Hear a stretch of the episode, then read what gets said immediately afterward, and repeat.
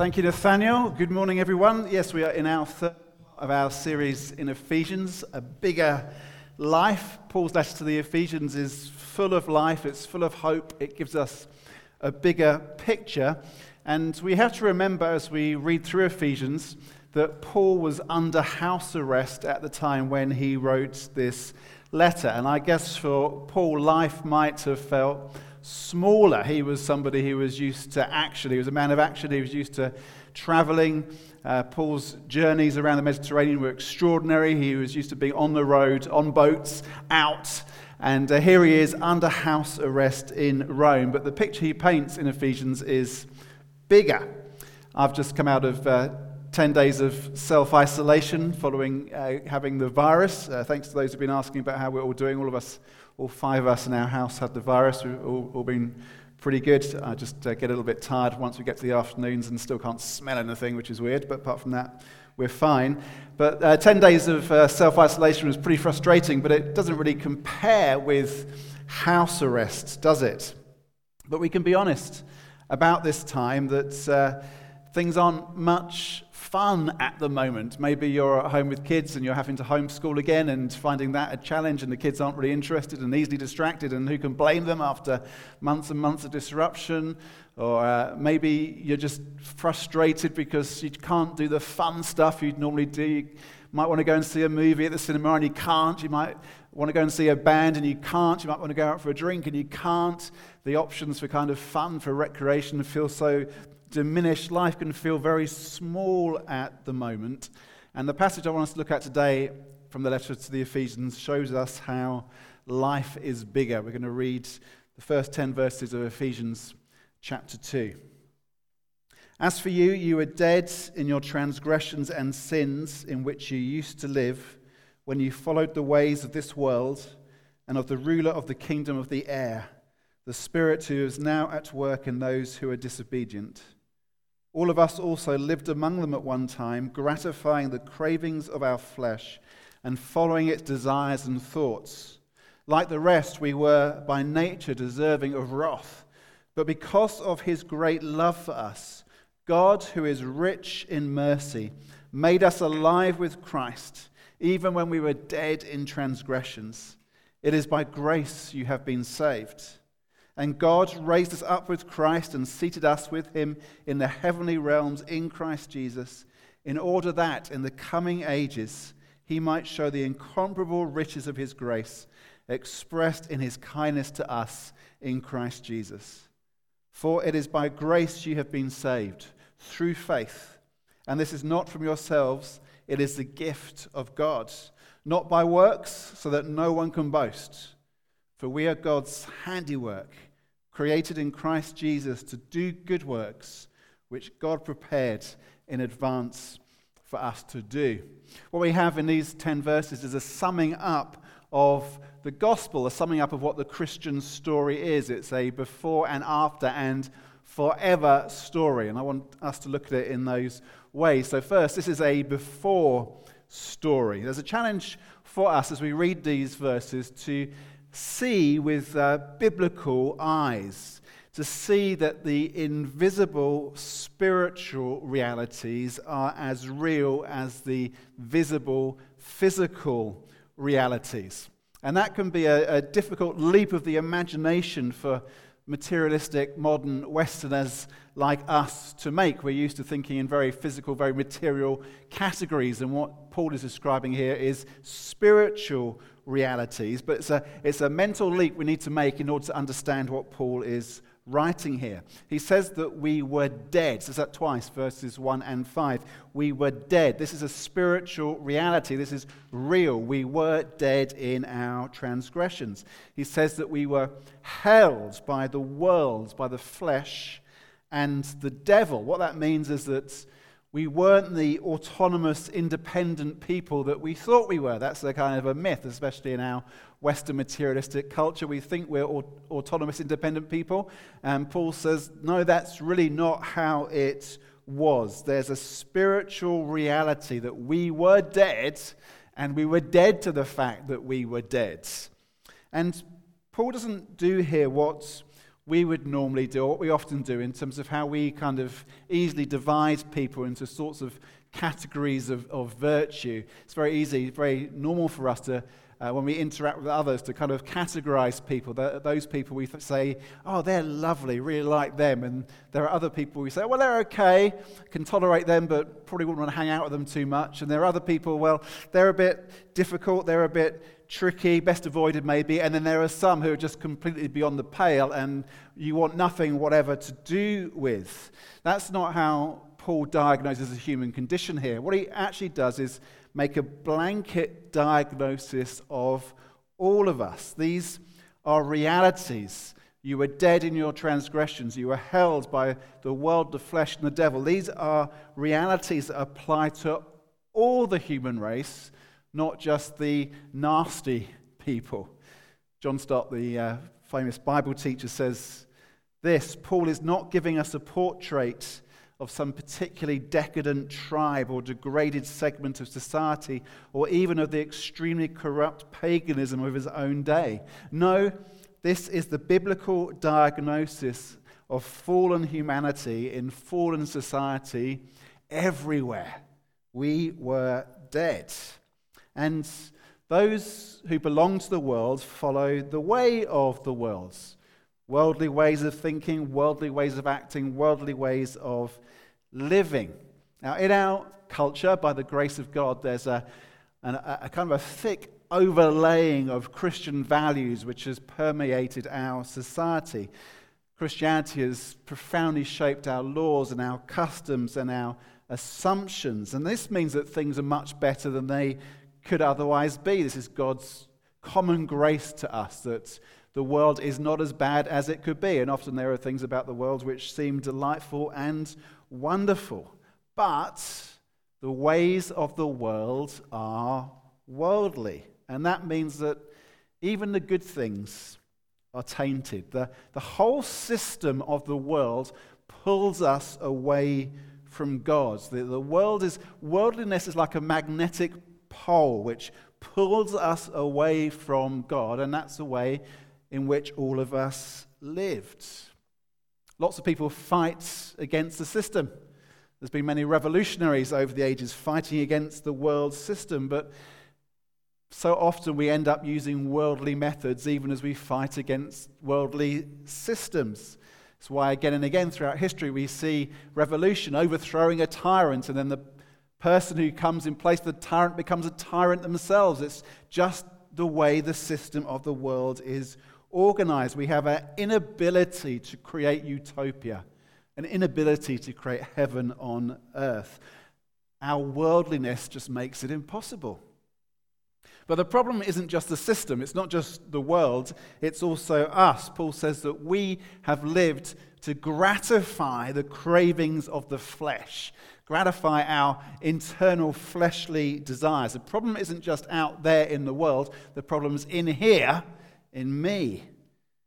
And we see that in the human default settings to love ourselves more than we love others and to seek our own comfort, even in a way which can be destructive to ourselves and to others. And we see it in the way that the right desires we have for the necessities of life so easily get distorted into things which are ugly. Just look at the relationship we tend to have with good things, the basic things, but which so often are so problematic. You just go onto YouTube or scroll through Instagram, and you can see that although we've had thousands and thousands of years of practice, we still don't have this stuff sorted. The, the basic stuff of life, the good things of life, are still so often problematic. We, we still haven't really worked out how to handle food and drink. Those good things create so many problems too much, too little, uh, hang ups, addictions, all the rest. We, we, we see it in good things like clothing, which can become uh, obsessive and, and distracting and, and, and, and, so consuming. Or sex, don't need to say anything about sex. That's so obvious how something which is meant to be good has become something which is so problematic. So we've got this problem inside us, and then above and besides the world and the flesh, there is the devil. Paul talks here about the ruler of the kingdom of the air. There is a reality, often kind of hidden to us, but a reality of spiritual evil which is at work. And for the Ephesians to whom Paul is writing this letter, their context would have been one where they would have had a, a, greater awareness of the spiritual realm than we do. We read the account in the book of Acts of the Apostle Paul in Ephesus, and uh, there was a, a, a great alert, alertness and awareness of the spiritual realm in Ephesus. We don't have that same awareness in our modern Western society, but that doesn't make the reality any less real. There is evil spiritual power, and this evil spiritual power is, as it says here, at work in those who are disobedient. And so this means the world, the flesh, and the devil means that no matter how hard we work and however much we accomplish, the natural drift of human experience is always away from God. And that's why Paul says that we were dead in our transgressions. It's why he says that we were by nature deserving of wrath. The natural human condition is, I did it my way, which actually is the way of the world, of the flesh, and of the devil. And Paul is describing this state of affairs to those who knew it to be true. They, they knew it was true because uh, it describes, he's describing what they had been. And having been delivered from this by Christ, they can now see the truth of what Paul is saying. That psalm we started with, Psalm 107 let the redeemed of the Lord tell their story. Those he redeemed from the hand of the foe. Paul is telling a story here of redemption. The Ephesians couldn't see these things before because they were dead. The dead don't see. When we're spiritually dead, we make assumptions that things are just as they are. We can't discern the way that the world, the flesh, and the devil have a grip on us. We think we're just trying to make the best of life. We think, well, I'm a good person. What we need is some outside intervention to see things differently. That's the before story. We then get to the after story. The after story is that they were dead, but now they are alive. There's a dramatic, utterly transforming spiritual reality, which, is Paul, which Paul is describing here. They were dead and now they are alive. Of course, the danger with this could be that uh, the Ephesians might start to feel rather pleased with themselves. We were dead, now we're alive. We were like this, but now we're like this. We're better. But Paul very deliberately punctures any kind of self congratulation here, punctures any kind of uh, pride that might spring up. He, he, says, if you're a Christian, it's not because of you. Uh, he says, like the rest, we were by nature deserving of wrath. There is nothing special about Paul. There's nothing special about the Ephesians. There's nothing special about us. We, like the rest, were by nature deserving of wrath. The reason that you have an after story to tell is not because you are more deserving, not because of what your family was like, not because of your nationality. If you know Christ, it is because there has been an intervention in your life to which you contributed nothing. Look at the words that Paul uses to describe in terms of what has happened to believers. He talks about how we have received love and mercy, which has made us alive. He describes the way we have received the kindness of God. He talks about a gift we have been given of faith so that we might experience the grace of God. And what Paul describes here is utterly different from self help religion. It's not a pulling yourself up by your bootstraps religion that he's talking about. There's no meeting God halfway in what Paul describes here. There's nothing which is earned. It's all a gift. It's all kindness. It's all mercy. It's all grace. It's all love. What is God like? Well, God is like this. He's a God who is kind and merciful and gracious and loving, who takes us out of our before story into this after story. And that means transformation. Paul says that we have been raised with Christ and seated in the heavenly realms. The power of Christ's resurrection is now at work in us. Jesus Christ is seated in the heavenly realms. Christ has been raised from the dead and he is now reigning at the right hand of the Father in heaven. And Paul says so are we. What does that mean? What it means is that we are now above the power of the ruler of the kingdom of the air. We've been lifted above the power of the devil. We've been freed from the power of the world and the cravings of the flesh. Yes, we're still on this earth, but we already share in resurrection reality. We're already participating in Christ's kingly rule.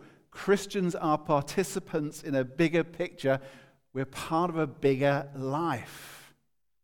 And right now, we might be feeling squashed and squished by our context. And we do need to see this bigger picture. We need to see the bigger picture, which Paul describes here to the Ephesians that we are alive in Christ, we're raised with Christ, we're reigning with Christ. That was true for Paul under house arrest, and it's true for us now. A friend reminded me the other day of a, of a famous story about uh, a girl called Marie Durand who was in France in the 18th century. In the age of 15, she was imprisoned in a tower in Aigues-Mortes down in the south of France in Provence for her faith. And for 38 years, she was kept in that tower. And she could have walked out at any time. Every day she was questioned, Do you recant your faith? And all she had to do was say, I recant my faith. And she could have walked out and come into freedom. She didn't. For 38 years, she stayed in that tower. That is kind of extreme lockdown. Why? How could she do that? Because Marie Durand knew that she had a bigger life. Her life looked like 38 years just living in a cell, in a tower. But she was participating in a bigger life because she knew what Christ had done for her alive with Christ, raised with Christ, reigning with Christ. And as we read what Paul says here, and as we think about what this means for us, there isn't a, there's, there's no fake news here. There's, there's not a fake triumphalism. Paul is still a prisoner in, under house arrest when he writes this. The, the, the Ephesians are still having to deal with the reality of their context, which had all kinds of challenges and difficulties in it. And we are still having to deal with the reality of COVID 19. We're not above that, we're not immune from that. But there is this other reality which is just as true and real as Paul's imprisonment or COVID 19 or Marie Durand being locked in a tower for 38 years. There is another reality which is just as true and real, and this reality is that Christians are alive in Christ, raised with Christ, and reigning with Christ. Our salvation isn't a small thing, it's not just a, a moral decision that we make quietly at one point in our lives. It's not just cultural, no, it's transformative. We did deserve wrath but we have received mercy. We were dead, but now in Christ we are alive. We were subject to the world and the flesh and the devil, but now we reign with Christ. This is our after story. This is what it means to be a Christian. Before, after, and forever. What God has done for us in Christ stretches forwards into time and backwards in time. Paul says that, verse 7, our salvation is for the ages to come. That through us, through the church, through Christians, through believers, God is demonstrating the riches of his grace. He's demonstrating his kindness now and forever. Forever. We are going to see the reality of his triumphing love. And forever, we, the church, will be the demonstration of his love. God has a forever plan for us. His kindness, his mercy, his grace is going to be forever displayed in us and through us. That's a bigger picture. And this story also stretches back in time. The uh, uh, last verse in this uh, passage we're looking at, verse 10 Paul says that God had prepared good works in advance for us to do. God prepared good works in advance for us to do. God always knew that he was going to extend his kindness to us. God always knew that He was going to make us alive. In chapter 1 of this letter, Paul describes how Christians are chosen, predestined. And as part of that planning to show His kindness, His mercy, His grace, His love to us, God planned good things He wants us to do. And as Paul writes this, he's dealing with one of the uh, paradoxes of the Christian faith. There's this paradox in terms of what Paul describes here. What do you contribute to salvation? What have I contributed to my salvation? Nothing. I was dead. You were dead. And so that means that good works count for nothing in the process. You don't become a Christian. You don't get raised to new life by doing good things. You're, you're dead. You're actually incapable of doing good things as God would define them. Our salvation is all grace. There's nothing earned, it's all gift. It's given to us. It's not by works so that no one can boast. It's all gift, it's all grace, it's all mercy, it's all kindness. But then there is an outworking of our salvation, an outworking of what we have received, that good works must follow the salvation we have received. And there's a sense of kind of discovery and adventure here in what Paul says, I think. God has prepared in advance good works for us to do. And then, as people who've been made alive, who are raised with Christ, who are reigning with Christ, we then have this adventure of discovering and uncovering what those good works are. What are the good works that God has prepared for you to do? Well, you have to discover them and uncover them. That's part of our adventure of faith as we are on our pilgrimage in this life. I think a huge part of what these good works God prepared in advance for us to do uh, involve is generosity. God has been so generous to us. We were dead in our sins. We were held by the world, the flesh, and the devil, but God, in His mercy, His kindness, His grace, has raised us to new life, seated us with Christ, and caused us to reign with Him. God has been so generous to us. He has been so good to us, and we're to do good in response, which means being a generous people as God has been generous to us. At the uh, end of last year, the last Sunday of December, we had our Testimony Sunday, and I, I talked then about how over uh, the past couple of years, we've, we've had a theme for the year, and uh, we hadn't kind of discerned yet what our theme for 2021 should be. And uh, I had a number of people get in touch with me after that, helpfully, and talk about things they felt God was stirring in them. And uh, there was a particular kind of sense in terms of the need to persevere and persist. And uh, absolutely, we need to persevere and persist at this time uh, when uh, life is, is not fun and everything feels like hard work. And last year, our theme for the year was being faithful, and persistence and perseverance is another kind of aspect, facet of, of, of, of faithfulness. Uh, but as um, been thinking about this, uh, I, I really felt prompted by the Lord that what we should be focusing on this year, a theme for us to really lean into, is that of generosity. And over the past couple of weeks, as elders, we've been talking about this and, and wanted to bring this to you and start to, to bring it to us as a, as a church over the coming weeks and months. That God has been so generous to us, and we are to be generous in response. And one of the great challenges of, of this current time of feeling under pressure and the smallness of, of our circumstances is that the natural human default at this time is going to be to want to hold on to stuff. Everything is so uncertain, uh, everything feels so up in the air, everything feels, well, who knows what's going to happen. Our natural human tendency is, is to cling on. And uh, a real spiritual discipline, I think, and also a real witness to the reality of our faith is if we're people who don't just cling on, but people who give away. And so, what we'd like to do this year is to really think about what it means to be generous. That involves a material, a physical, a financial generosity. Let's, let's be more generous as a church than we ever have been before. Let's, let's push our giving out. As a, as a church, as a body, what we give away elsewhere, let's give away more than we have before. And personally, let's look for opportunities to be financially generous. If you're, if you're a parent, be more generous to your kids than you normally would. Look for random opportunities to bless people financially, give gifts, uh, make provision, and, all the other aspects of generosity as well, in terms of displaying love and serving people and showing kindness.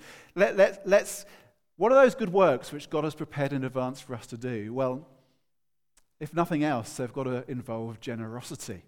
And so, 2021, let's, let's be a church who are crazy generous. Let's be a people who don't hold on in fear, but give away in faith and joy because of what Christ has done for us.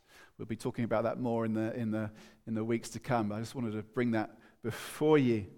We have been called into a bigger life.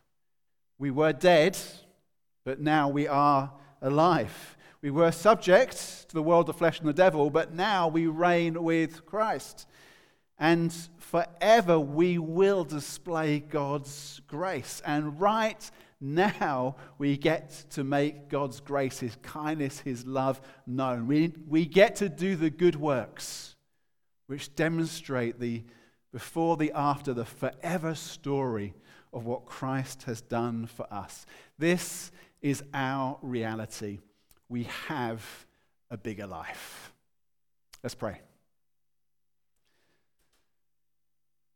Father God, I thank you for what we have been called into in Christ. Thank you that those of us who know Jesus have this amazing story of before and now after and the forever of life with you.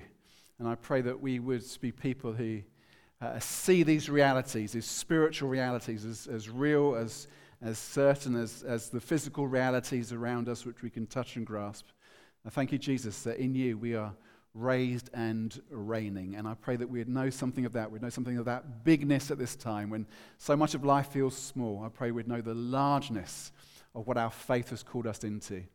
And uh, Lord, we would display that. I pray for us here at Gateway. We'd be a people who display the bigness of what we're being called to. We wouldn't shrink back and hunker down, but we would be a generous people as you've been generous to us. That we would paint this year a bigger and bigger picture of who our God is and what he has done. We bless you, Jesus. Thank you, Lord, for all your grace to us. Amen.